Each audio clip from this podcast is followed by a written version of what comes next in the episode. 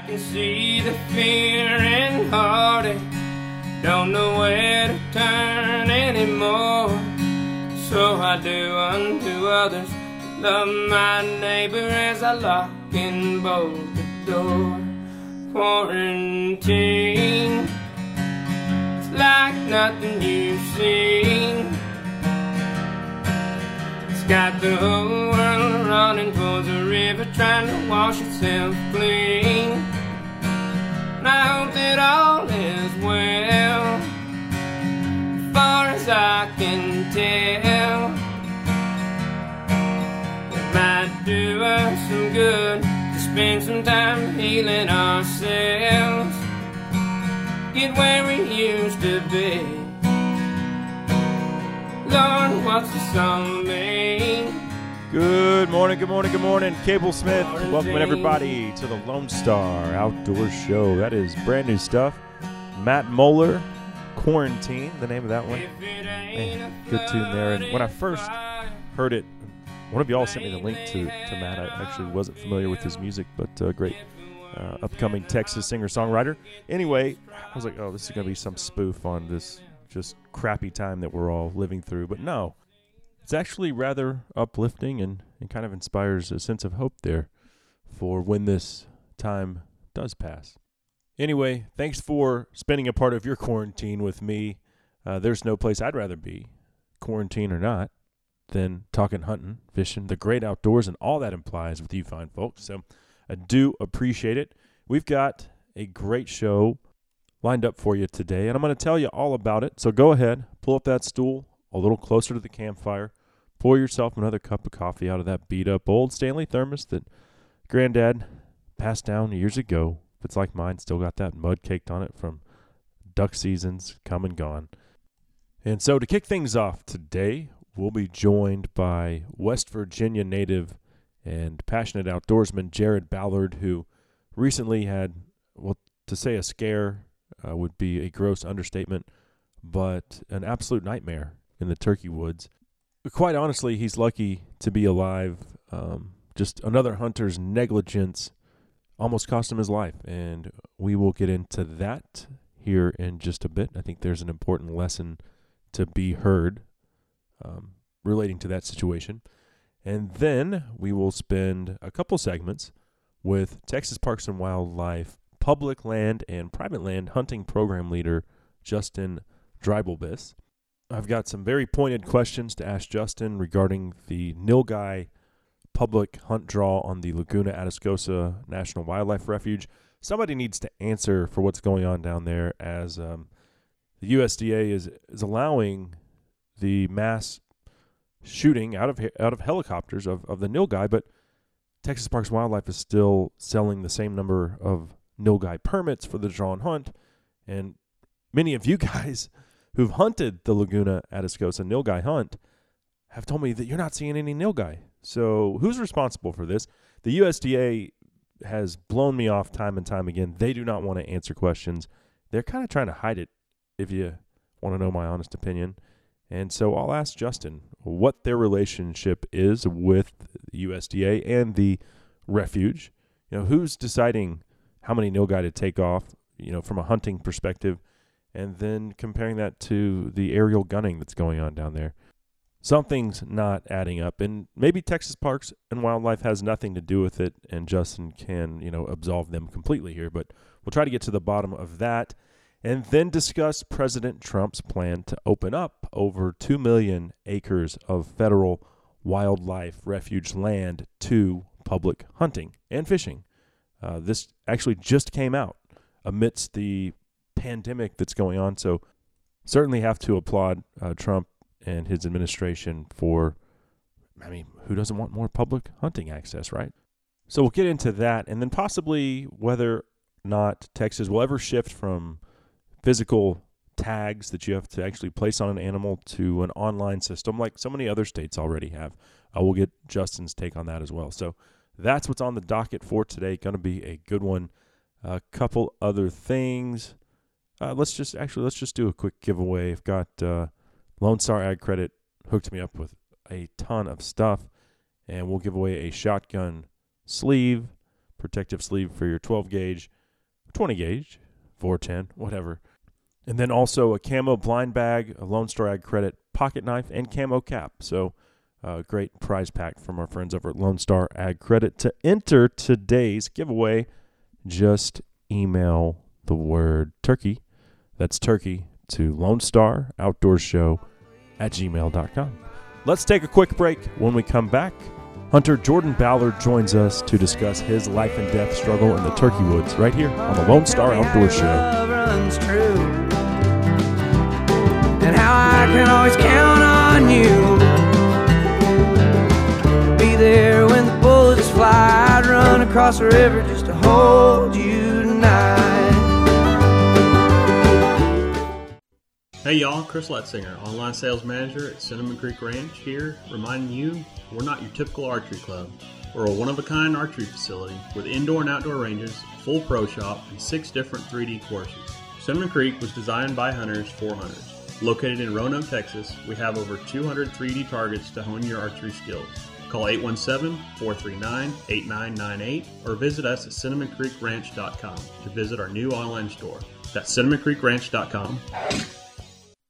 Hey guys, this is Jason Christian. Thanks for listening to the Lone Star Outdoor Show. So, so long, baby. Go out and give on hell. So, so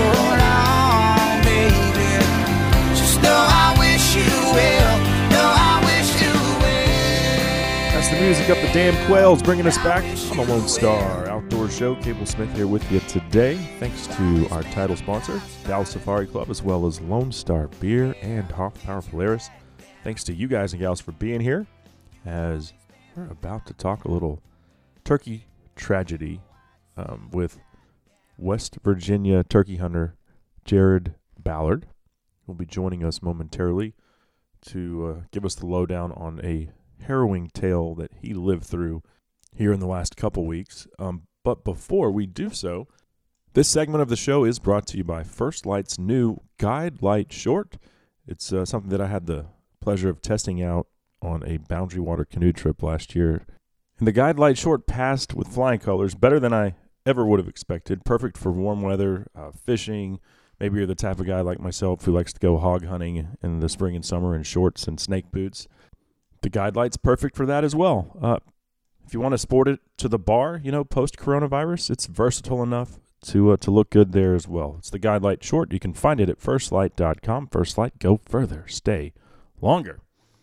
Um, with that being said, let's bring on our first guest here today. Uh, to be quite frank, he's lucky to be here talking with us after what happened to him in the Turkey Woods uh, Easter weekend. It is my pleasure to welcome Jarrod Ballard to the show. Good to be here, buddy. It is my pleasure. So, first of all, man, how how are you feeling?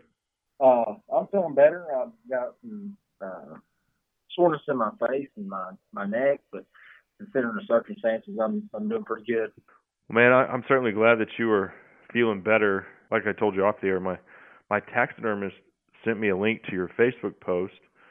But before we get into your accident, why don't you tell us a little bit about yourself as far as where you live and, and what you enjoy pursuing in the great outdoors?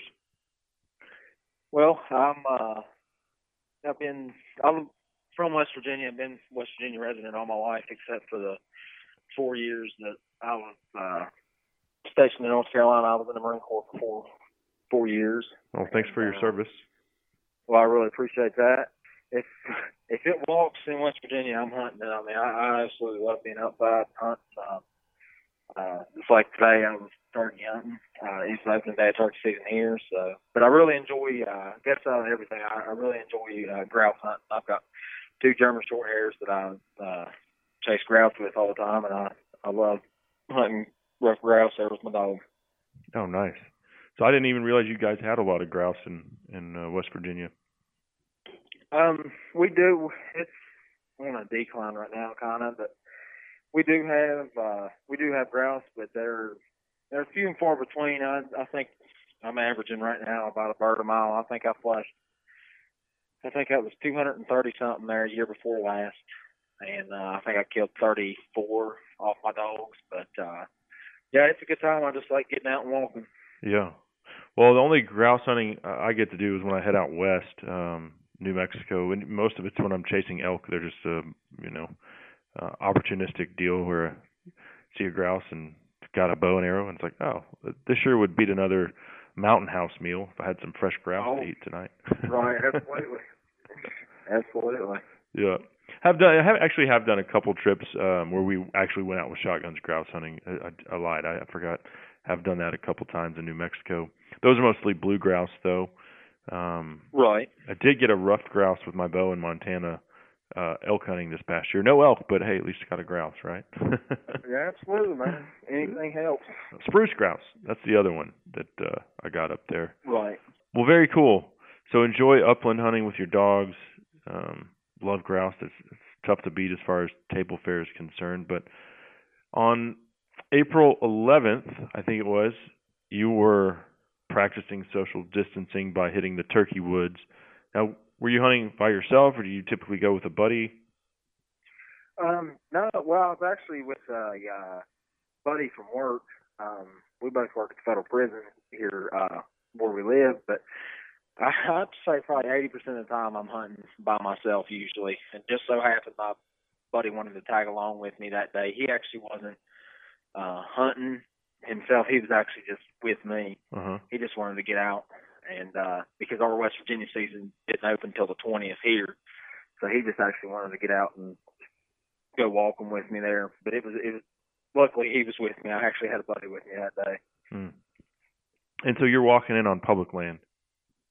Yes, we was on we was on public land.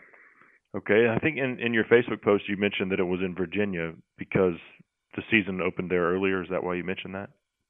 Yep, we went to Virginia because it opened up. uh It opened up there at eleven on the eleventh. Uh huh. Wound up opening up here on the twentieth. Okay, gotcha, gotcha. And so you walked in on public land. Uh, Were you guys getting in uh, into any birds that day? no, not really. Um, we had got on a few that morning, but that was all on. We had heard some that morning on roost, and but they was all on across the river on West Virginia side. But we was actually uh, still on the Virginia border there, and we was just enjoying the morning. It was a uh, it was just a picture perfect morning, and we was just we was sitting on a old dead uh, pine tree that morning. I remember and just listening to him over there on the West Virginia side, just wishing it was over there on our side. and, uh, yeah, it was just it was one of them picture perfect mornings. So so what happened exactly leading up to you getting shot? Well, we like I said, the morning was uh was quite slow on our side. We had walked down followed the the New River out a couple miles, and uh we yeah, the morning was uh it was cold that morning. It was about thirty. Well, no, when I got to the gate, I looked at the thermometer in the truck and it was twenty five degrees. Oh wow. and you know how it is. You can't hardly dress for it because you're moving and then you're sitting and you're moving and there's just no there's no happy medium in between it. And I usually get pretty cold pretty easy, so we kept moving, kept walking around the New River, and uh got to a point. I think it was uh we had walked five miles and we turned back round to go back toward the truck to see if we could strike a bird up. And the sun was beating down there on this one ridge top, and we just sat down by by the trail to uh just to get some sun and take a break. And while we did that, my my buddy Ben, he took his call out, and uh he actually struck a bird right straight up above us on the ridge top, directly above where we were sitting at. Huh. So we sat there about 20 minutes, and uh, bird never came back down. So we formulated a plan. We figured that we would go back about I don't know. I, I think it was about 150, 200 yards. We'd go back. We would go back two ridges, and we would cut up the mountaintop to see if we couldn't cut cut the bird off Hmm. up here. So we went up there, got up to the top, and no bird. It's big, beautiful flat up there. It, it had never been timbered up there. It was just wide open as you can possibly see. Hmm. And it got to a point where um my buddy, I remember my buddy saying, he said, it's been over an hour since we heard that, bir- that bird go. He's like, what do you want to do? So I just told him, I said, well, we're on this bench right here, and we've still got to go back to the truck. Let's just walk this ridge top out, and if we would happen to hear a bird gobble, we've still got you know the uphill advantage on him. So that's what we did. We walked out. We probably walked out another, I would say, uh, probably maybe 500 yards. There was a big, massive oak tree, and he said, "Let me sit down here real quick. Let me get a drink for real quick while we're waiting." So that's what we did. We sat down there for another 20 minutes or so, and never heard another bird. Never heard nothing. Kept on walking. We, oh, I got up and we walked down this gut. Walked down a little saddle, like a little drainage saddle, come off the Mhm. mountain, and I topped that gut right there, and I remember there was three pine trees that was laying down. I crossed those three pine trees, and I took maybe about another three or four steps, and I just remember I remember sh- the shot going off, and I had I just blacked out. I remember a bunch of pressure in my face. It felt like a sledgehammer hit me in the face. Hmm. And as I was going down, I remember thinking to myself, I thought my gun had actually went off somehow. I didn't know how it went. I just I was so confused when what had happened that I, I for whatever reason I thought my gun had went off because I had it shouldered, Yeah. and that that's when I got shot. That that's when I when I, when I, when I came to is when of course is when I realized I got shot. Man, so you've been shot at this point. You don't know how. Um, we are going to work in a quick break. I know it's kind of a tease. Things are starting to get good. And uh, Jarrod, after the break, we'll find out what exactly happened, discuss the extent of your injuries, and the lesson to be learned here. Sound good? Absolutely, buddy. Excellent. And that segment was brought to you by Stealth Cam. Check out the either you can get it in AT&T or Verizon. They've got wireless cameras for each depending on which provider offers better cell coverage at your ranch or lease. Perfect for scouting. Um, I've got mine set up to feed me photos hourly. You can set it on instant. You can set it on uh, twice daily, whatever. But the technology, truly an amazing management tool. Um, I mean, I'm really enjoying knowing when the hogs are showing up at the feeder every day. It's awesome. And you can find all of StealthCam's models right there at stealthcam.com. We'll continue our discussion with turkey hunter Jarrod Ballard after the break on the Lone Star Outdoor Show.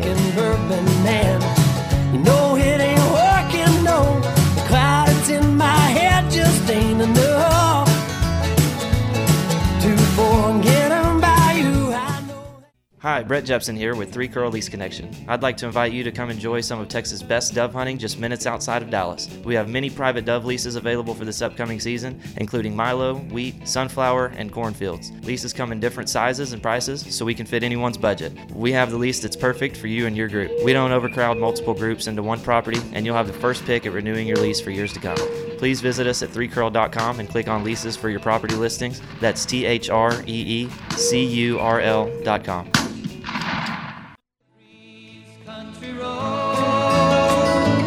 take me home to the place I belong, West Virginia, Mountain Mama, take me home, country roads. I know, I know, so cliche. Little John Denver Country oh, Roads bringing us back on the Lone Star Outdoor Show. I'm Cable Smith, and we are visiting with West Virginia hunter Jarrod Ballard. We're going to continue on with his story. He's he knows he's been shot in the turkey woods, has no idea what happened. We're going to find out exactly how that played out and the extent of his injuries, being rushed to the hospital, all of that coming up here in just a second. This segment, by the way, brought to you by Lone Star Ag Credit. You know, land, that's the one thing they're not making anymore of, but we all want it. So if you're ready to take that plunge and make that dream a reality, then give Lone Star Ag Credit a shout. You can find them at lonestaragcredit.com.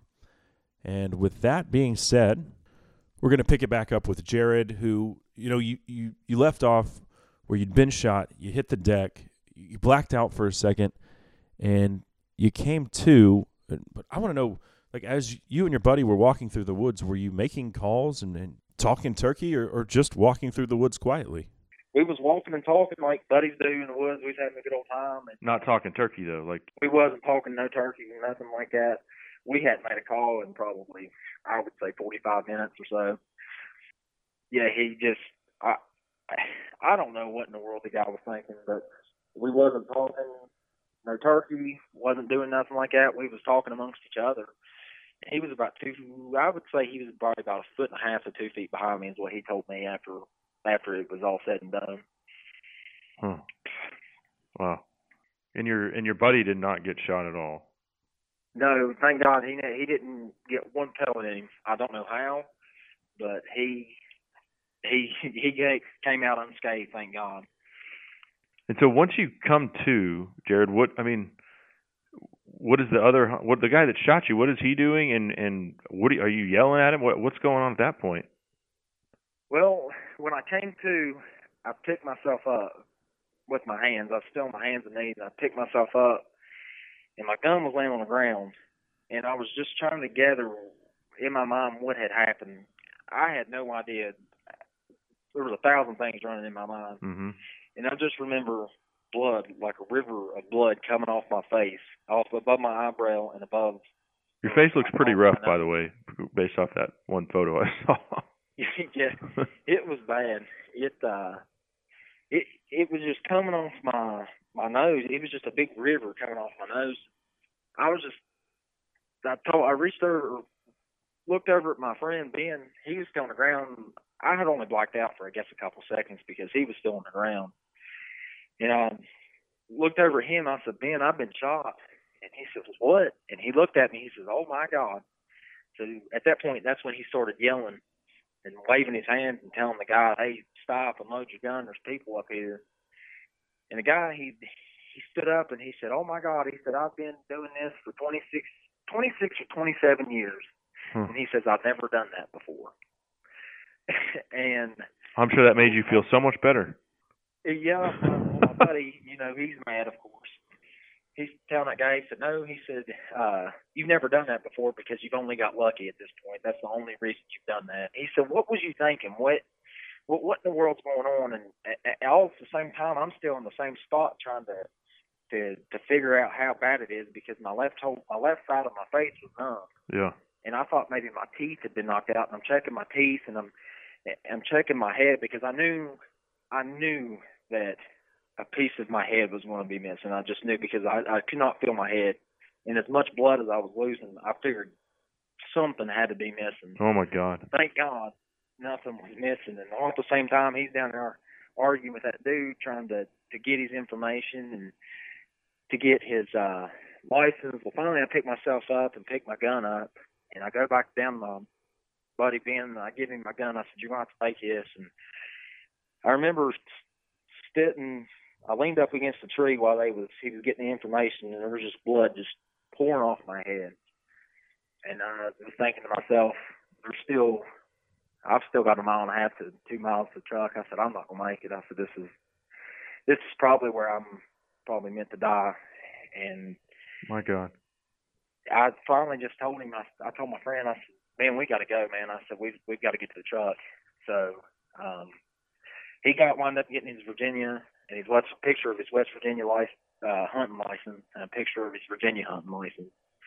And we take off, put down the truck. He helps me. We on a big steep ridge top, and uh, we get going down that hill. And Ben, he he's asking me how it, can you see? He just kept asking me, "Can you see? Are you good?" I said, "Yeah." And we get down to the road, and I'm uh, I'm actually like coughing up blood at this point. So I tell him, I said, I, Ben, I think I've been hit in the lungs. I said, I'm, I'm coughing up blood. So we look, and there's nothing. There's nothing. No blood on my chest. There's nothing like that. I'm good. And he said, there's something else is going on. We just got to figure out what's going on. We we got to get to the truck. And uh, we walk to the truck. By the grace of God, we get back to the truck, and uh, I had I had done called my wife, and or my buddy. We get about 500 yards from the gate from where we parked the truck, and my buddy's like, "You're gonna have to go ahead and call your wife." And I was already dreading it. Mm-hmm. because you know how women are. I knew that she was going to freak out, which she had every right to be. Yeah. And I called her. I said, "I need you to meet me at the hospital." And I said, "I've been shot." And she said, uh, "I joke around with her a lot. Nothing about like that, but for whatever reason, she's she said, "Are you joking? or Are you you being serious?" I said, "I'm being serious." I said, "I need you to go to the hospital. I've been shot." And of course, she starts freaking out, and then she just so happened to be with my mom at the time, and then my mom's freaking out. Well, in the meantime, they we get to the truck. I, service was real spotty up there, and uh we get to the truck, and they we take off, and uh I get a strange call from a number, and it's actually the uh EMTs. They the 911 center. They had already called an ambulance. My wife and my mom had, Hmm. and they was meeting us. They was wanting to meet us somewhere. Well, mine and Ben's thoughts were we was so far back in there that the ambulance would never been able to get to us because we was already 30 minutes from the hospital Mhm. down the dirt road, and we figured they'd never make it. So, luckily, we meet them halfway, and uh I get in the ambulance. Well, my oxygen had bottomed out. It was a luck. It was a good thing that they had they had called because my oxygen wound up it hit rock bottom. I guess where I'd lost so much blood, Hmm. shock of it all. I guess I don't know. And that's when they decided to life flight me um, to Charleston, West Virginia. So, but yeah, I wound up spending the night there in a day, and uh, they released me, and I'm I'm just lucky to be here. It could have been so much worse. So, how far away was he when he shot you? Do you think? Yeah, the DNR they had called me there uh, the following day, and the DNR wound up telling me um, that it was 29 yards Hmm. is how far he was when he shot me. My buddy had wound up actually going back, and they recreated the scene. I think it was a total of like six West Virginia DNR and six or seven Virginia uh, fishing game, and uh, actually two West Virginia State Police actually went back up there Hmm. and uh, took pictures, evidence, and all that good stuff uh, of the scene, and they they actually measured where I was standing. I, I dropped a uh, they had, they couldn't find the my buddy had only been there for once, and they couldn't find exactly where we we was at. So they actually went up. They had a dog up there that they had turned loose, and he had found my striker and a uh, a call that had actually fell out of my vest and all the blood and stuff. Hmm. So they they wound up figuring out where I was standing at, luckily, and where the guy was sitting at. Wow. And so you mentioned in your Facebook post if he'd have been using a suitable turkey load, it might have been even worse for you. yeah. Um the guy he was actually shooting uh I put a the first word I had got in the hospital that I had been shot with number four. But it was uh finally talking to DNR there, they sort of things out there. Uh, he shot me with a uh Remington two and three quarter uh five shot is what he wound up shooting me with. And I think if it would have been a three inch copper plated, you know, these long beards or heaven forbid that TSS, I I, I wouldn't have been here today and that, especially with these vamped up, you know, these turkey guns that people use Oh my god. Yeah. people using now and I shoot mine, uh I- I shoot Kent uh Kent cartridge um tungsten turkey loads. I mean that thing there's no there's no way that wouldn't have killed you. No, it, I shoot a uh Remington 20 gauge 870 with TSS, and that it's a killer out to 50, 55 yards. I mean, it, Yeah. it yeah. would kill me nothing flat. He, the, the man was uh about I think he was 68 years old, and he was uh he was using a Harrington and Richards uh 12 gauge single shot, just the fixed full choke, nothing crazy. So that's one thing that that that saved me. Also, I think is just it was some dumbed down stuff, and I, it, it luckily it just didn't have no no oomph to it. Yeah. But still, what was the extent of your injuries? Um, I actually I have one above my about a half inch, well, probably about an inch above my left eye. Yeah. Um, one went in right there. That's what looks like the uh, goose egg on your forehead on that picture. Yeah, that thing still swelled up like crazy. Yeah. Um, I've got one that actually went through my nose. Um, it went ruptured my sinus cavity, went all the way through my sinus cavity, and buried up. Uh, that there's some tissue right before your spine. I guess it coats the spine or something, and it lodged up in that tissue right before my spine. Hmm. So it barely, barely stopped just enough, just in time. God. Um, I have one above my right ear. Uh, that actually, uh, it went through my hat and hit my top of my right ear, right above my top of my right ear. Took some hair off my head, and uh, I think I took about three, three to the groin. I mean, right on the shaft. I took three right there that actually just peppered me. It didn't. uh It didn't actually like penetrate, and I had one on my thigh. This guy clearly never patterned his shotgun either. I mean, that he's all over the place. Oh, it, it was absolutely just ridiculous. Um, I actually had another one hit my thigh too. They just peppered my thigh, Huh. and I had a, I think I had maybe three or four that I can find in my turkey vest holes that actually hit my turkey vest too, and uh, but that was about the extent of it. I, I'm just extremely blessed. I think that they said that there was a, uh, there was a limb like, I I think they said it was like ten or fifteen yards away, and they said that that limb had actually took a pretty good bit of the load. Hmm. I guess probably either slowed it down enough or deflected some of it. Luckily, but uh yeah, it it was just crazy all the way around. My God, dude, this is uh well, number one, glad that you're still here. We can have this conversation, and number two, when I when I sent you the message on Facebook, I, you know, some people don't want to talk about something tragic that happens to them, and that's totally understandable. So I asked you, and you're like, no, I think there's a lesson here. I mean, you have to know what you're shooting at. This, you're lucky to be here. This guy clearly had no idea what he was shooting at. He just saw a movement and pointed the gun and shot you. Yeah, absolutely. Uh, that's what I was wanting to. That's why I shared it on Facebook because if I could save one life or just open somebody's eyes, I mean, the guy told me when we were standing up there, he said I had heard he, my buddy Ben asked. He said, "What was you doing? What? Why was you shooting?"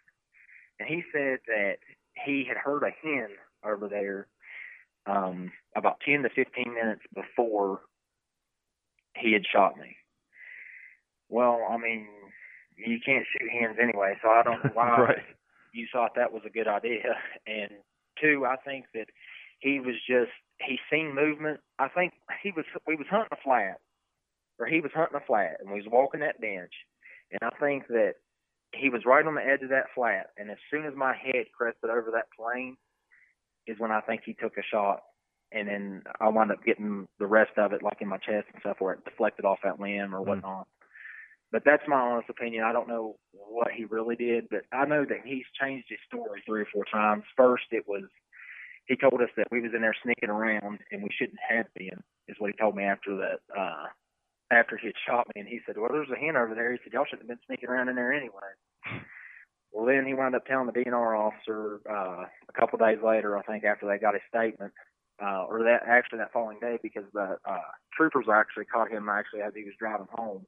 They got a bolo out for the vehicle. I took a picture of his vehicle out the gate and sent it to my buddy, hmm and uh, they wanted to catch him before he got home. But he had said that he had shot at a gobbler that was fanned out on that ridge top, and he had, I guess, I was just in behind the gobbler and wound up getting hit.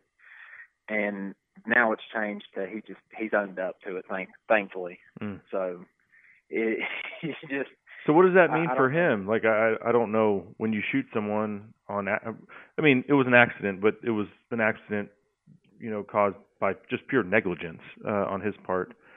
Legally, does he pay for your medical bills or I, I don't know how any of that plays out. Does he lose his hunting license? you, I know that the DNR officer told me yesterday.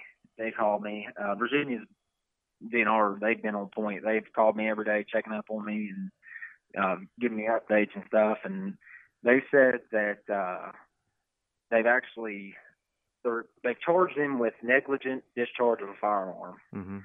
And uh, I guess negligent uh, negligent misuse of a firearm. I think there's two of them, something along those lines, and they said that uh, he'll more than likely lose his license for how long I don't know. Yeah. Um, but they said that court wouldn't be till like August, the end of August is when they've got it set for. They've done served him his warrant or his subpoena or whatever you call it uh, for the end of August, and they said that due to COVID, that they don't know really when Yeah. it would be. They said it would possibly be into September. So Hmm. I've had so many people contact me and message me and and reach out to me and say my my uncle got shot and my my dad got shot and I lost my dad and my brother this is that and there has not been one good good ending to any of those stories. It seems like the the person that shoots nothing ever happens to him. It's sad is what it is. I mean, granted it was an accident. He probably didn't mean to do it, but you also he he he did it and you don't just shoot at anything you see. And I think that you, like anything, I think that there should be consequences. I mean, the guy almost literally, I was inches away. I think if I'd have been another two or three steps, I think it would have penetrated my head and possibly killed me. Yeah. And it's just like my dad said yesterday. If you want to kill somebody, he said, I guess the best place for it would be in the woods because he said clearly nothing nothing will happen. So Yeah. Well, that is uh, a unfortunate situation all the way around. With the silver lining of that you're here today having this conversation with me, dude. I, I you did you already say earlier that you were back in the turkey woods? today was our uh opener, April twentieth, and uh I actually went today. I my neck's still stoved up, and I really can't do much. Uh, Dad's got a crossbow. I was going to take it, and I finally just decided to, to leave it at home. And I actually went with my buddy this morning. I just just started walking with him, Hmm. and uh we heard a bunch of birds this morning and got on a couple. It just didn't work out. We finally got on one there about eleven o'clock, and my buddy missed one about twenty yards. So but it was a good time. I was just happy to be there. I'm happy to to be alive and happy to see something. you know, be seeing stuff because I it could have very well put blinded me. Yeah. Well, I, I hope that uh, that you have a good rest of the turkey season. That you continue to heal. Are they going to? I guess they just leave that pellet in there close to your spine, or is there some kind of surgery you're going to have to have? The three that's in me, they're just going to go ahead and leave it in me. They said that it would form like a cyst around the the pellet, Uh huh. and it shouldn't give me any more problems. Okay. Hopefully, so I'm just I don't have no sense of smell or anything right now, but I'm hoping to gain that back where my sinus cavities ruptured and I'm still bleeding out of my sinuses pretty good. But uh considering overall I'm pretty good. They just they said just to keep an eye out on it and that's it. Oh man. Well, I certainly appreciate the time, man. Thanks for jumping on here and, and sharing your story, and hope that you uh, you fill all your tags this spring. Uh, I absolutely appreciate it. I appreciate your time, buddy. All right. Take care, Jarrod. You too, buddy. Thank you. So there he goes. Jarrod Ballard will continue to wish him a speedy recovery from that ordeal. Glad to see that he's already back in the turkey woods. Uh, just, what, 10 days later after the accident? That's impressive. Admire the dedication. That segment, by the way, brought to you by Pulsar's new Thermion thermal rifle scope. It's got the diverse color palette option, uh, plus internal recording, which you then just plug the scope into your computer and download all your footage. Um, all the other amazing features that you've come to love from Pulsar as well and you'll get 20% off your purchase of a new Thermion or any of Pulsar's thermal or night vision optics when you use my promo code Lone Star when checking out at pulsarnv.com. Up next, we check in with Texas Parks and Wildlife's private land and public hunting program leader Justin Dreibelbis. We discuss COVID 19's impact on state agencies deciding whether or not to close spring hunting seasons. Also, President Trump's plan to open up over 2 million acres of federal wildlife refuge property to hunting. We'll get into that next on the Lone Star Outdoor Show.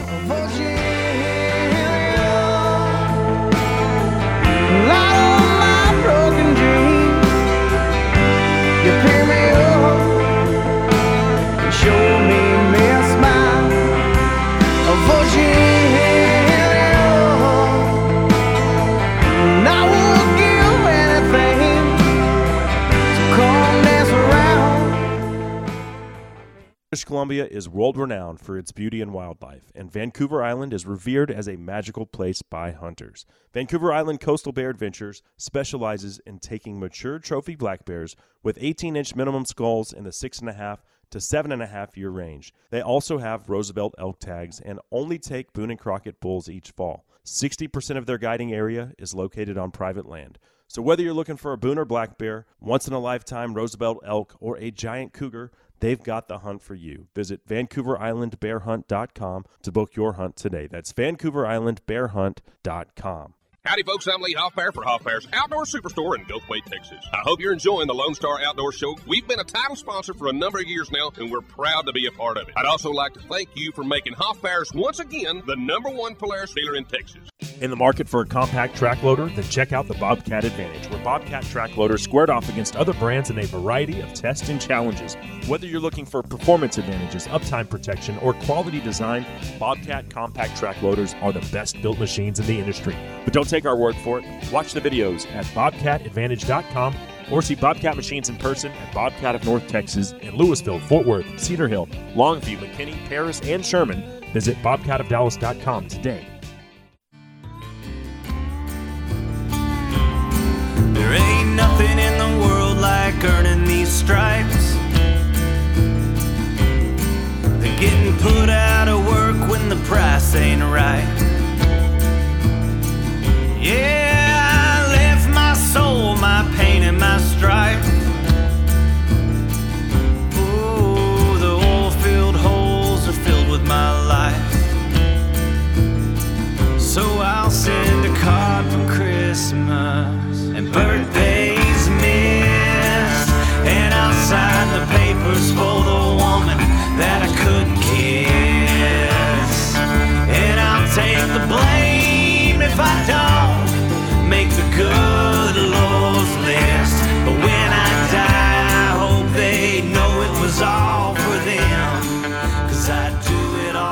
Cable Smith again. welcoming everybody back to the Lone Star Outdoor Show. Oil Man, the name of that one from the Chad Cook Band.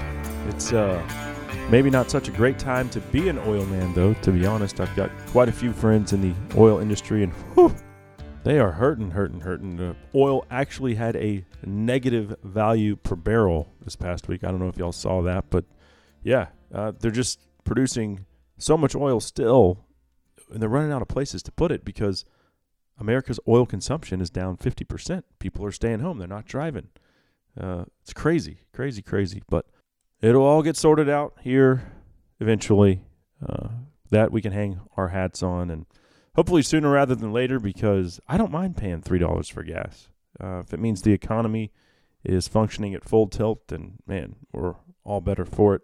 Um, do want to say thanks to Dallas Safari Club, our title sponsor, as well as Lone Star Beer and Hoff Power Polaris. This segment of the show brought to you by Lone Star Beer, the national beer of Texas.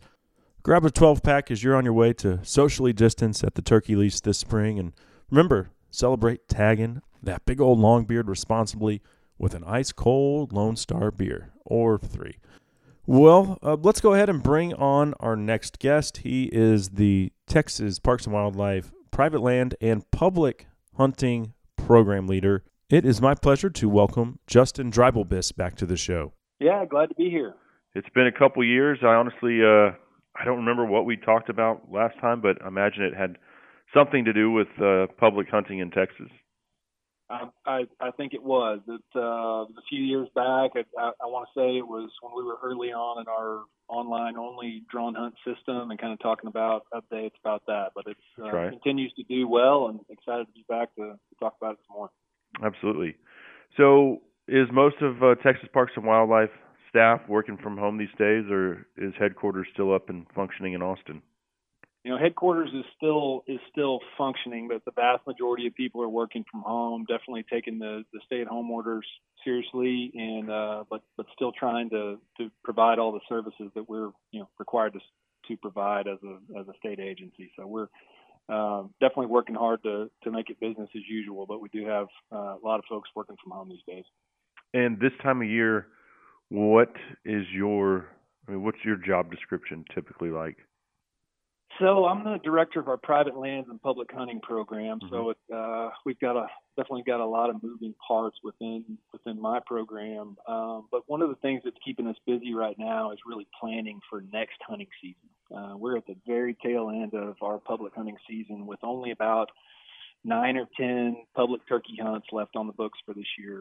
Uh, we do have some walk-in opportunity through our annual public hunting permit program uh, in in some kind of far-reaching areas of the state, but, but generally speaking, we are are uh, really kind of wrapping up the public hunting season. Um, we're taking actual public hunting proposals from our, all of our public hunting areas right now to enter them into the draw system for this next year, and that will that'll go live early in July. And that's when the applications are open. Uh, yes, that's right. Okay. We'll we'll go ahead and, and roll that open. Starts in July, and uh, we'll draw through. Uh, we'll actually start drawing there early August, and we'll draw through um, kind of the end of October. Okay. Well, you know, this show originally started out on one Texas radio station. Now we have a pretty good network, and uh, people from all over the country tune in. And so, f- for them, um, do we get a lot of non-residents applying for our draw our draw and hunt system in Texas? And and if so, what are the most popular or most attractive uh, draw hunts for for non-residents?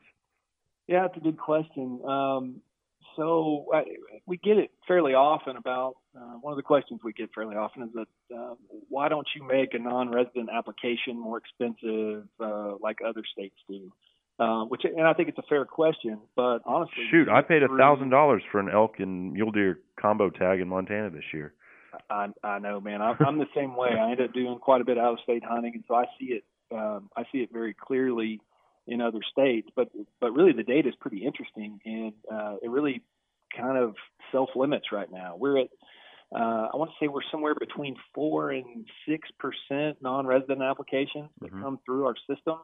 Um, it ends up once we once the drawings are done every year, that really kind of shakes out about the same as far as how many people are drawn for all of our all of our um, public hunts, and we drew. I want to say we drew somewhere around nine thousand, a little over nine thousand permits this last year, Hmm. and we're we're right there around four percent non-residents or something like that. So it really shakes out pretty close. Um, our non-residents are paying a higher license fee um, than residents are, like most other Sure. states, and so really it, it kind of shakes out like that. Um, as far as popular hunts go, um, we get a lot of calls, um, honestly, about feral hogs uh, for non-residents. It's a it's a Huh. species while we consider it a major nuisance here um, on private land and public land. Um, you know, out-of-staters are are uh, you know keenly interested in hunting feral hogs, um, which you know, come on, um, Yeah. we'll, we'll take we'll take them all for sure. Um, but it, of course, you know, kind of some of our big name areas that are uh, traditionally kind of big deer areas. Um, you know, some uh, Chaparral Wildlife Management Oh, Area yeah. is one of them. Uh, Kerr Wildlife Management Area. Um, some exotic species, of course. You know, we usually have one desert bighorn tag in the in our draw system in the general draw, and so we get a lot of people that put in for that, understandably. Um, so, I mean, those are kind of some of the big ones. Um, Yeah. But you know, they're they're definitely interested. Uh, I figured maybe alligator would have been one that was attractive to the out-of-stater. Yeah, yeah, not too many places um, that you can hunt alligator, so that that's definitely one. hmm Um, well, one thing I I really wanted to discuss today is how Texas Parks and Wildlife works with U.S. Fish and Wildlife on a you know like on a national wildlife refuge. For example, take the Laguna Atascosa. Um, like what is what is your working relationship with them if there is one? Because I know going back to the draw hunt system, um, you know, you guys facilitate the draw for you know deer, nilgai, every all of the drawn hunts that take place on the Laguna Atascosa. So how does how do you guys interact with with the uh, U.S. Fish and Wildlife Service on you know a professional relationship? Sure. Yeah. Um, I, first, I would say our, our relationship with U.S. Fish and Wildlife Service, as far as public access, is, is really strong. Um, I started in January of 2015 in my current position, and I started getting emails and phone calls from different refuge staff around the state pretty much immediately because that was about a year after we went to our online draw system, and they took notice very quickly that that, that was a pretty slick system. Um, added a lot of efficiencies to our operation, and they were interested in, in how they could participate. Um, we started those conversations in 2015, and by the 16 17 season, we had three or four refuges in the draw system. And basically, the way that that, that works is that they go ahead and tell us how many permits they Mhm. want drawn for each one of their hunts on each refuge. We go ahead and conduct that drawing. We collect the revenue for those permits, and then we provide a win list to that actual refuge. And then once the once the season's over, we go ahead and write the refuge a check for those permit fees. Hmm. And then then it's actually a pretty good system there at the refuges. They're actually able to take I want to say it's about 80% of that permit revenue and put it directly back on to that refuge, which is a pretty great system in my Yeah. mind. Um, so really, that's it. As far as wildlife management um, activities or recommendations, we Parks and Wildlife has nothing to do with wildlife management decisions made on those refuges. We simply draw hunters for those hunts, collect permit revenue, and then actually write a check for that permit revenue to the refuges at the end of the season. I doubt this is something that's like unique between Texas Parks and Wildlife and U.S. Fish and Wildlife Service. Like it seems like a lot of state agencies agencies um, would want to be doing the same thing. If they're not, they they certainly could take note of what of of how you guys have have uh, come up with this mutually beneficial relationship. Yeah, um, I, I think it does happen in some other states. I, it's been a really good relationship for us. I think both ways, and for Texas hunters too. Um, it, it it adds more hunts into one centralized location. Mm-hmm. That the Texas hunter doesn't have to go very far to find all the hunting opportunities that there are. Um, from Fish and Wildlife Service perspective, it's added amazing efficiencies. I, I know um, personally, I drew a nilgai tag at Lower Rio Grande Refuge a number of years ago, and it was a it was a drawn out process of you know sending permits and uh, money orders back and forth, and it, it was kind of a long drawn out process. And I know uh, that it had to take a lot of staff time for them to actually conduct that process. Mm-hmm. And so now they're able to tell us, hey, draw, you know, 100 permits over four hunts and send us a win list. And that's basically all there is to it. Then they conduct the hunt. And so um, it's it's saved amaz- an amazing amount of staff time for them. Um, and then they're able to, you know, actually get that money at the end of the season and put it directly onto the refuge. So it, it's it's worked well. Well, you mentioned Nilgai, and, and that's kind of what sparked my interest in this conversation and this relationship. Um, and there's a third party involved here, which we'll discuss. But I I keep getting complaints from hunters who have put in for the Nilgai hunt on, say, the Laguna Atascosa, specifically over the years, and and they've been drawn here over the last, let's say, two to three years, and are seeing less Nilgai, and then they send me a link to an article where the uh, USDA, the third party, is shooting nilgai out of helicopters and then selling the meat to exotic butchers or, or distributors. Um, which I don't have a problem with that, right? And they're they're doing it in the name of the the cattle fever tick. Um, that's that's everything that I've you know all the information that I've gathered is that that's why they're shooting them, but then they're selling them. Um, I don't have a problem with that, but I don't see the number of permits that they are issuing on the drawn hunt system going down. So that's why I think hunters are getting ticked off about that, and rightfully so. And you guys aren't the ones that are taking the money. I mean, you are, but you're you know redistributing it to uh, the U.S. Fish and Wildlife Service ultimately. What are your What are your thoughts on that? you know, C- cable. I, you know, all I can really say on that, being that we have you know, nothing to do with with wildlife management recommendations um, on refuges, is is that um, you know exotic species uh, like nilgai um, can certainly be a, a challenge to manage numbers on. And cattle fever tick is, is definitely a big issue in South Texas, um, and so it, it's a. Uh, I would I would say that it's probably a very challenging subject to handle Yeah. uh, for the for the refuge. Uh, but beyond that, I, we're just not involved at all, and so I, I'm uh, just really can't can't speak on. Yeah, well, and this is our- this is something that you know our listeners need to hear because these they're the ones that are, you know, by and large, whether they're followers on social media or they listen to the show regularly, they're the ones who've been venting frustration. Um, so, just to be clear, Texas Parks and Wildlife has nothing to do with that. Um, and my personal frustration is with USDA because, like I told you off the air, I've sent well, originally contacted the refuge, and then they sent me. You know, they're like, well, the USDA is the one that is doing that, and so I guess they ultimately have the say there.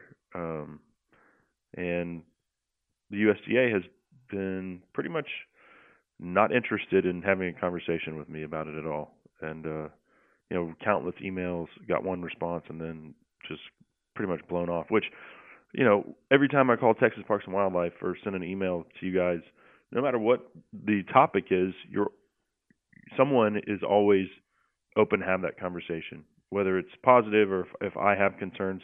You guys always get out in front of it, and so to me, it's been really frustrating for a uh, you know an organization like USDA, which I believe provides a service to the public.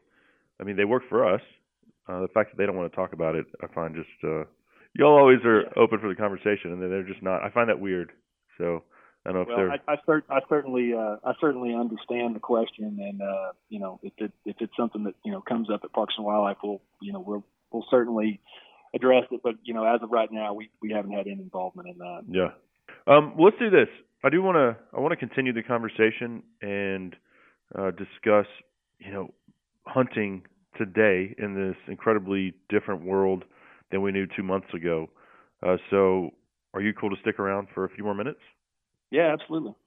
Good deal. And that segment brought to you by the Vortex Fury HD range finding binocular. I've told y'all I'm kind of a minimalist. I don't like taking extra gear into the field. So, in certain situations where you can combine a rangefinder and a great binocular, why the hell wouldn't you want to do that? It's the Vortex Fury HD, and you can find it at vortexoptics.com.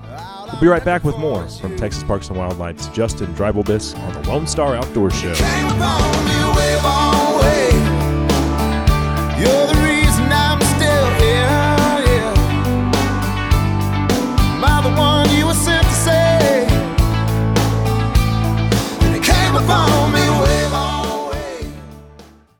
Craig Boddington. I'd like to invite you to become a member of Dallas Safari Club, one of the world's leading hunting and conservation organizations. As a member, you'll receive Game Trails magazine, a monthly newsletter, and invitations to our monthly meetings and special activities. Join Dallas Safari Club, an international organization based in Dallas, supporting hunting and conservation worldwide. For more information, call 800 9 GO HUNT or visit our website at www.biggame.org. So I went to the movies with my little Peggy Sue. I had my dip there in my lip just like I always do. She didn't know I was spitting in my Coca-Cola cup. She took a great big swallow and then threw her popcorn up. Whoa! Copenhagen, what a of flavor. Copenhagen, you can see Well, Robert Earl Keen. Copenhagen, bringing us back on the Lone Star Outdoor Show. Cable Smith here with you today. Thank you to Dallas Safari Club, our title sponsor. Thanks to you guys and gals for being here. Also, shout out to Lone Star Beer and Hoff Power Polaris. Man, speaking of Copenhagen, it's been about six years since my last dip. Brother and I made a. Uh, this is totally not related to anything, but except that song made me think of it. Uh, my brother Jansen and I made this bet. Once we started having kids, we were on a backpacking trip, grouse hunting uh, expedition to New Mexico, and I had a one-year-old son, and he had a six-month-old daughter, and we were like, "Why are we dipping?"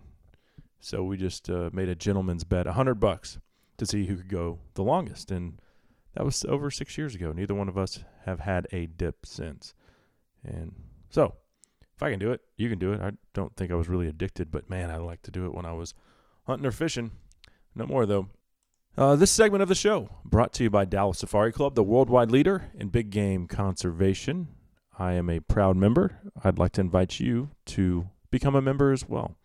Uh, DSC is passionate about hunters' rights, education, and conservation.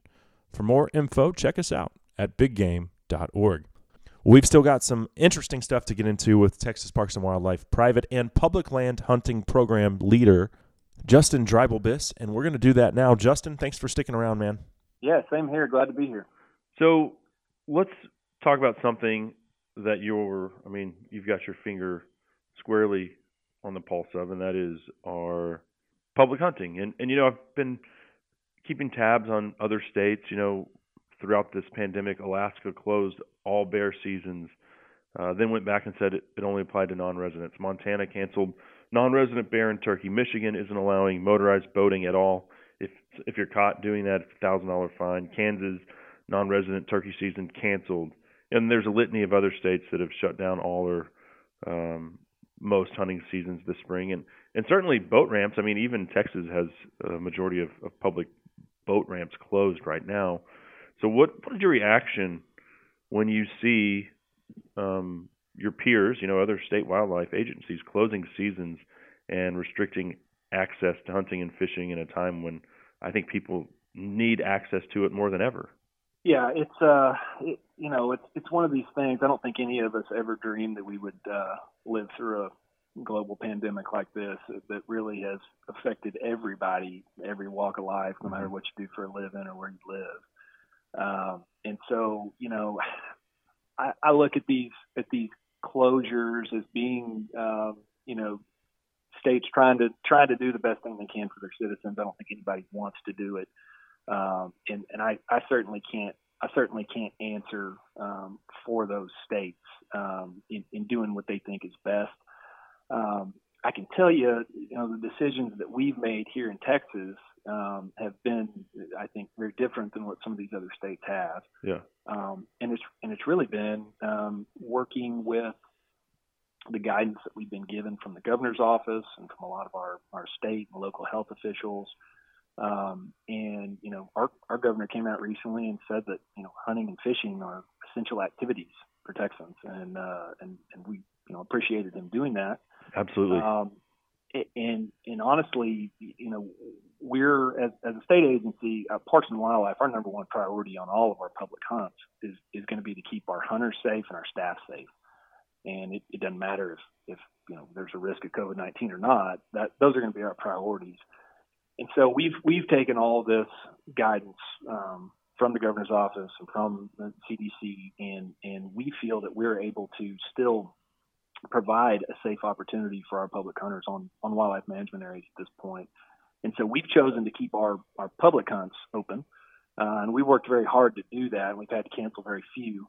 Um, but we do have some best management practices that we've put in place um, to to make sure that we are limiting the congregation of you know multiple people in one place. And so one of those things that we've done is uh, a lot of turkey hunters are are familiar with our standby hunt process and uh, if there are you know leftover tags that that haven't been accepted or a hunter calls and says that they're not going to be able to make it, oftentimes our wildlife management areas and sometimes state parks will be able to go ahead and accommodate a standby drawing, and they'll have a handful of of uh, permits that they draw on site.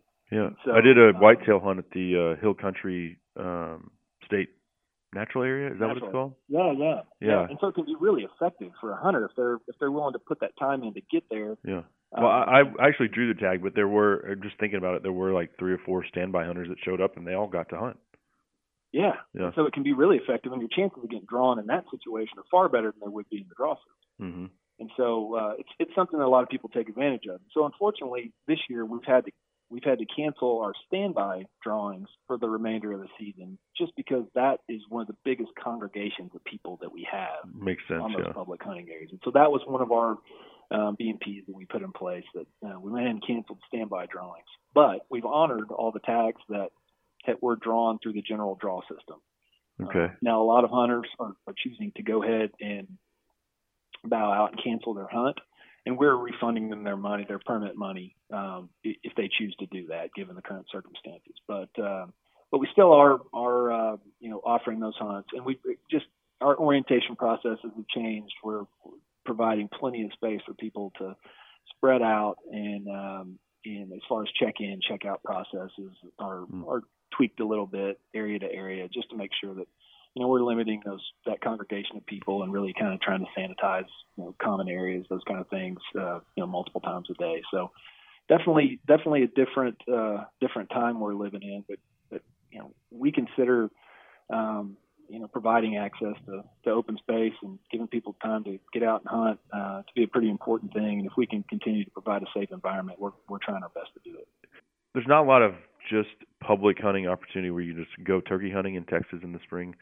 Um, there are some, like you've got uh, Caddo and LBJ grasslands, and Right. um, I've hunted at uh, Lake Whitney before. But then you that's not facilitated through Texas Parks and Wildlife because I remember I had to get a special permit from the maybe it's the Army Corps of Engineers office there. Yeah, so Lake Whitney would be different, but uh, Caddo Grasslands um, w- would actually be facilitated through Parks and Wildlife through an annual public hunting permit. Okay. And those areas, um, we have not closed any annual public hunting permit walk-in areas. Um, now, the camping on wildlife management areas is currently closed, the overnight camping, and that also applies to U.S. Forest Service owned properties that Parks and Wildlife facilitate the access on, like Caddo Grasslands. Mm-hmm. Um, but other than the overnight camping, those areas are still open to access with an annual public hunting permit or a limited public use permit. How do you think the closing of some of these seasons and, state parks? I mean, that probably generates a ton of revenue for Texas Parks and Wildlife. Um, the, like if Alaska's refunding all of the money for non-resident bear tags, I mean, that's got to be a nice chunk of change. So, from from a revenue loss standpoint, will this force state agencies like Texas Parks and Wildlife to to cut other programs or functions, or is there an emergency fund, or um, how how do you how does that look, you know, as far as the future is concerned? Yeah, I I I, I don't know yet. Uh, I certainly hope not. Yeah. Um, you know, those that some of these other states that are refunding all the all the permit fees. Uh, that's a big that's a big loss, no doubt about it. And um, so uh, it's something we're you know from from our perspective we're trying to trying to minimize um, as much as we can. But but it's a uh, I think it's probably an unfortunate reality for a lot of folks. They're going to you know have to kind of maybe tighten the belt a little bit after this is all over, and I I, I hope it's I hope it's over soon. Yeah. Well, I, my fear and, and well, my hope is that we just we don't see this trickle into fall hunting seasons because then you're talking about significantly more revenue. Right now, it's just I mean, let's be honest. Everyone loves spring bear and turkey seasons, but that's not going to generate the income of all the cervids out there. Um, whether you're talking about whitetails in Texas or uh, elk or uh, mule deer out west, you know, it just isn't.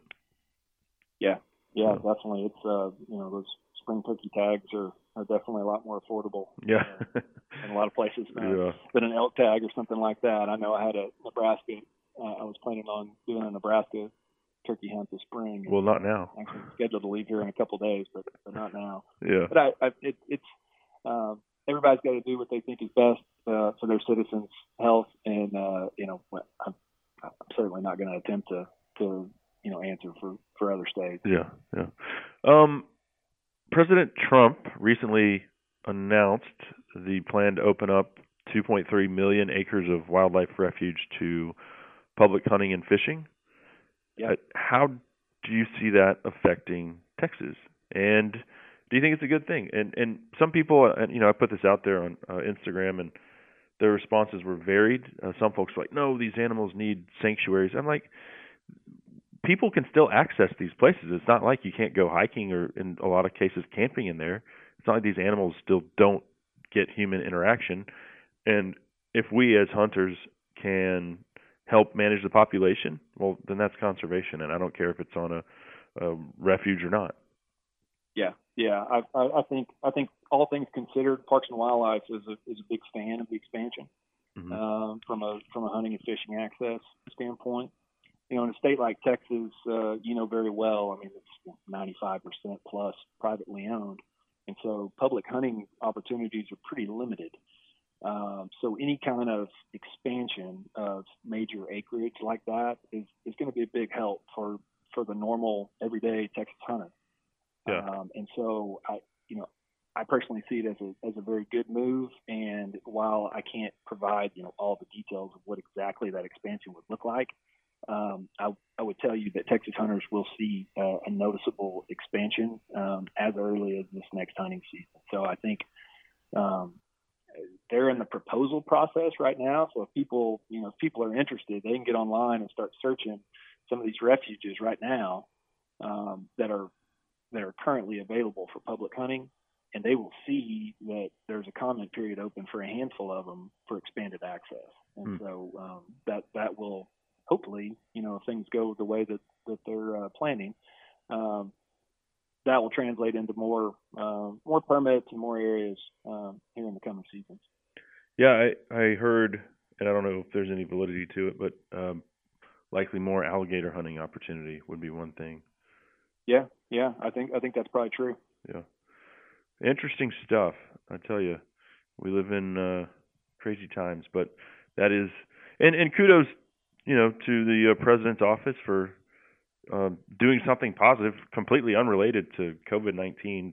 While we're in the midst of this pandemic, it was like, wow, okay, glad to see that things are still functioning um, in other aspects of of life as well. So yeah, it's nice to hear some good news for a change. Mhm. Um, that, Um, that's for sure.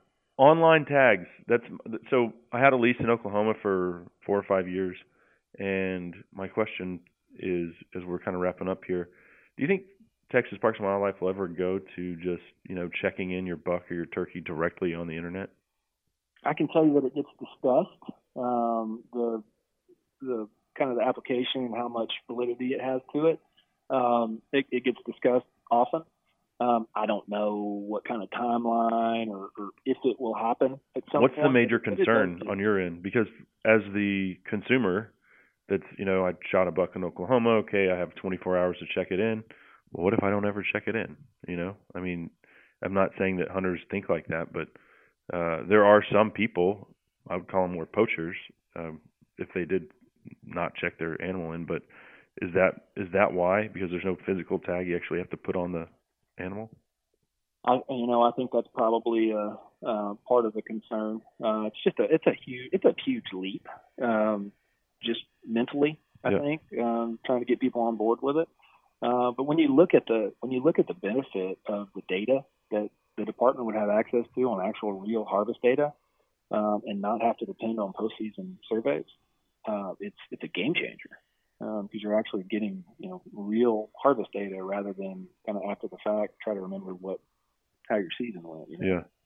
Oh, so definitely been a uh, beneficial aspect to the online system there, which Yeah, and I've been I've been in other states. I, I know I was on a Kentucky whitetail hunt um, a handful of years ago, and uh, there was a guy in camp that that took a buck, entered his buck online, and so you know I was over his shoulder the whole time watching it. And it was really a pretty neat pretty neat system, and um, he was able to get his data in very quickly, and um, I thought it was a pretty slick system for sure. yeah. Get my only concern was so where I was in Oklahoma, like the internet acts or like just cell coverage was was terrible, and so if you don't leave your lease, you still you have to drive somewhere with uh you're gonna have to drive somewhere to get cell coverage to check it in online. That's what I ended up having to do uh, to make sure that I complied within that 24 hour period. But that was Right, one thing. right. that- And there's there's some pretty cool technology. Have you um have you seen our new electronic on-site registration for our public hunting areas? Mm-mm. So uh, this last year, this this was actually our first season to use it. So we added a cool feature into our My Hunt Harvest application Uh-huh. that you can. It's a free download um, for iPhones and Androids, um, and it actually you can go in and report harvest. And so that's how we've been doing our mandatory Eastern turkey harvest. Okay. But um, cool, starting this year, you're able to go in if you have an annual public hunting permit. You can go in and say you go to the dove hunting area down the street. Instead of having to do your paper on-site registration where you drop a you know you drop a card in saying you're there and then you drop the second part of the card in on the way out saying how many doves you shot. Done it many able to do times for duck hunting, to be honest with you. What's that? I've done it many times on Caddo for uh for duck Okay. hunting. Yeah. Yeah, so so now you can roll in, basically click a button, say that you're there. Um, on the way out, you'll be prompted to sign out, and you'll get the short little survey at the end that's like five or six questions: how many birds you shoot, how many did you see, That's cool. that, and the other. And that information is compiled real time, and so we're able to keep kind of a running total on usage of all these areas Hmm. um, harvest data, all that kind of stuff, and then you're able to download um, a georeferenced PDF map on your phone and actually follow yourself around on the area too. So I mean, there's a added safety and convenience measure for for public hunters as well, and so uh, we're we're really excited about it. So the reason I ended up bringing that up is, you know, one of the constant concerns is, well, what if I don't have service? Well, the cool thing is when you sign in, you can do you can get all the functionality out of that app even without service Hmm. and it will go ahead and register you on your phone. So if the game warden comes by and says, "Hey, did you register?" You can show him your phone that says, "Well, Cable signed in at you know 8:30," and he said, "Okay, well you're good." What may not have uploaded to our system yet, it may not be on the game warden's computer, but it shows on your phone. And then when you hit service again, it'll automatically upload, so that you've you've gone ahead and complied with the law, um, but it gets uploaded when you get to service. So it's a pretty cool, pretty cool feature, and it's and it's been really good. And people have, we've had more sign-ins this year with roughly the same number of annual public hunting permits sold, um, just because of the just the The ease of convenient functionality. yeah convenience. Well, very cool. Well, Justin, man, I, I certainly appreciate the time today. I know we've kind of been all over the map, but uh, some interesting conversation for sure. And the Trump administration's decision to open up these refuges, I I look forward to seeing the impact of that here uh, in Texas and, and nationally. I mean, there's going to be a lot of places that are getting some new foot traffic from from hunters, and I think that's the way God intended it. He wants us to be out there enjoying those things. So uh, I'm all for it. Yeah, it's, it's a cool thing having more public land access in the state of Texas. That's for sure. So Yep. I I, uh, I applaud the administration for for making that a priority, and and uh, I, I think Texas hunters are going to see some some major improvement here over the next few years. I'm excited about it. Very cool. Well, I appreciate it, Justin. Uh, happy quarantining, and hopefully uh, we'll all be back to normal here in the very near future. Yeah, I hope so. All right, thanks, Cable. Enjoy the visit. So there he goes, TPWD's Justin Dreibelbis. Um, that segment of the presentation was proudly brought to you by All Seasons Feeders Dam Fish Feeder. Here's what you do you put your dam feeder on your damn dam and you feed your damn fish. It's the All Seasons Dam Fish Feeder. You can find it at allseasonsfeeders.com. Unfortunately, just looking at the clock, man, we got to go. Got to get out of here. Thanks to Justin as well as our other guest today, Jarrod Ballard of West Virginia. Certainly want to thank all of our sponsors for making this show possible. We wouldn't be here without their support, and uh, we wouldn't be here if you guys didn't tune in. So thanks for checking out the show. We'll do it again, same time, same place next week. Until then, I'm Cable Smith saying there's no place better to practice social distancing than the great outdoors. Y'all have a great week. unbroken horses, unbroken hearts.